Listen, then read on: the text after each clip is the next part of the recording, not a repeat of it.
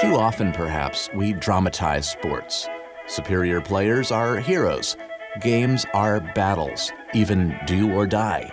But every year, one football game serves as a hyperbole check. You're on the sound beat.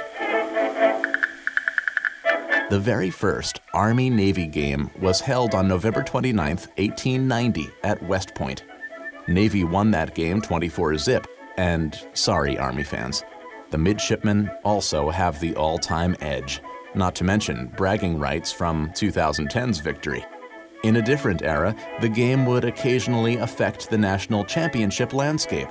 Today's games may not have title implications, but they reflect both what is noble in sport and inherent in service the sacrifice of the individual for the benefit of the team.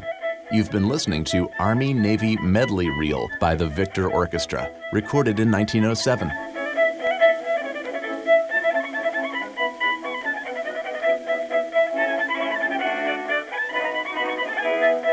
Get your football fill with our episode on the first night game at soundbeat.org.